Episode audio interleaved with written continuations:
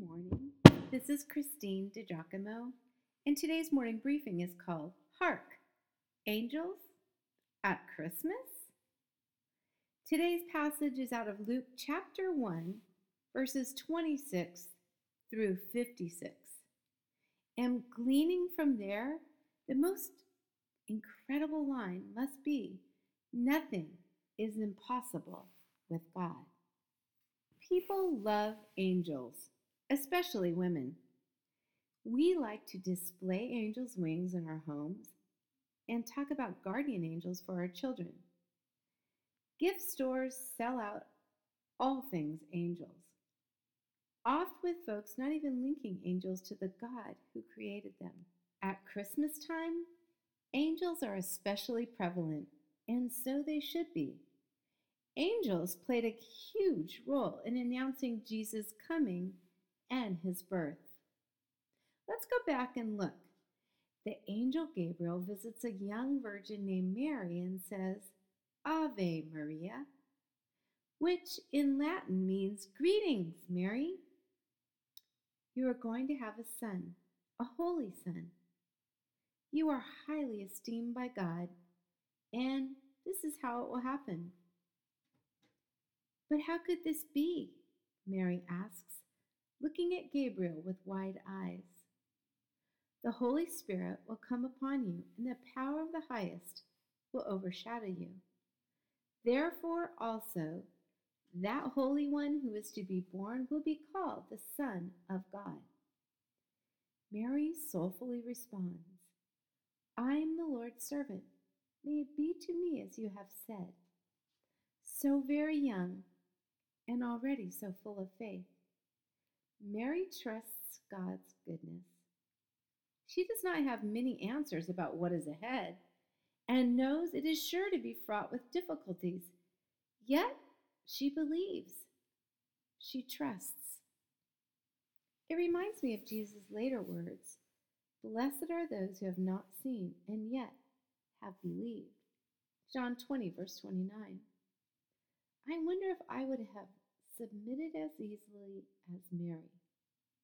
Would you? Gabriel's announcement to Mary of the Messiah's coming birth means the fulfillment of a prophecy written by the prophet Isaiah about 700 years earlier. 700 years. Therefore, the Lord Himself will give you a sign. The virgin will be with child and will give birth to a son and will call him Emmanuel. Isaiah 7 14. This was just one of 61 major prophecies about Jesus, which Jesus fulfills to the letter. Our Lord's birth was miraculous, and exact details had been revealed hundreds of years before, which is even more miraculous. When the angel Gabriel comes to call on Mary, she is at home in Nazareth. The site of Mary's Nazarene home has been excavated and preserved, while overhead a magnificent church has been erected, the Basilica of the Annunciation. There's a picture here, and if you look at the center of the picture I took about two weeks ago, you can see the excavated wall of Mary's tiny home. It's just incredible after all these years.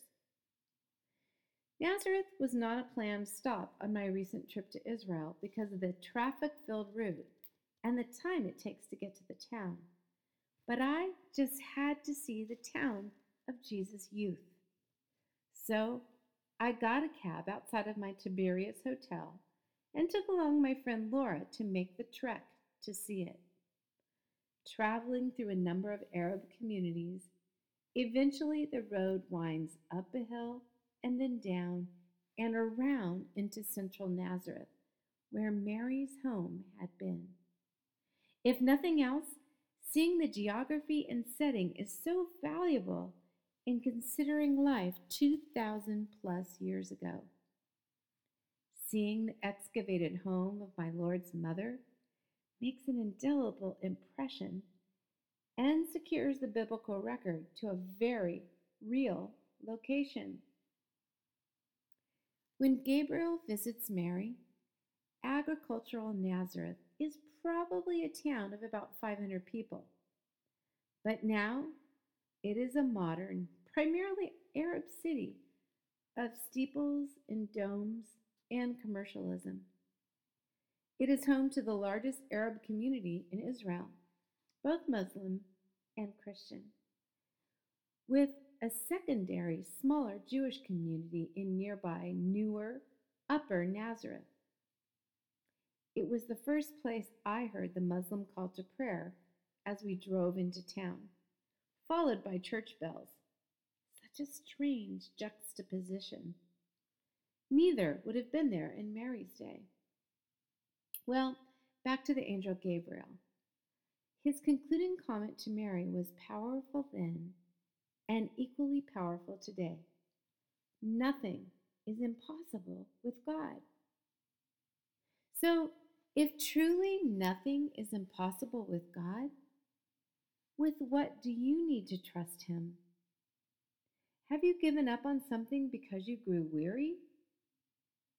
What task have you felt called to, but it just seems, well, impossible? What is the mountain that you just can't get over, can't get around, or can't get through? What are the impossible odds you are facing? Descartes, nothing is impossible with God. The angel Gabriel told Mary that, and she believed it. Question is, do you?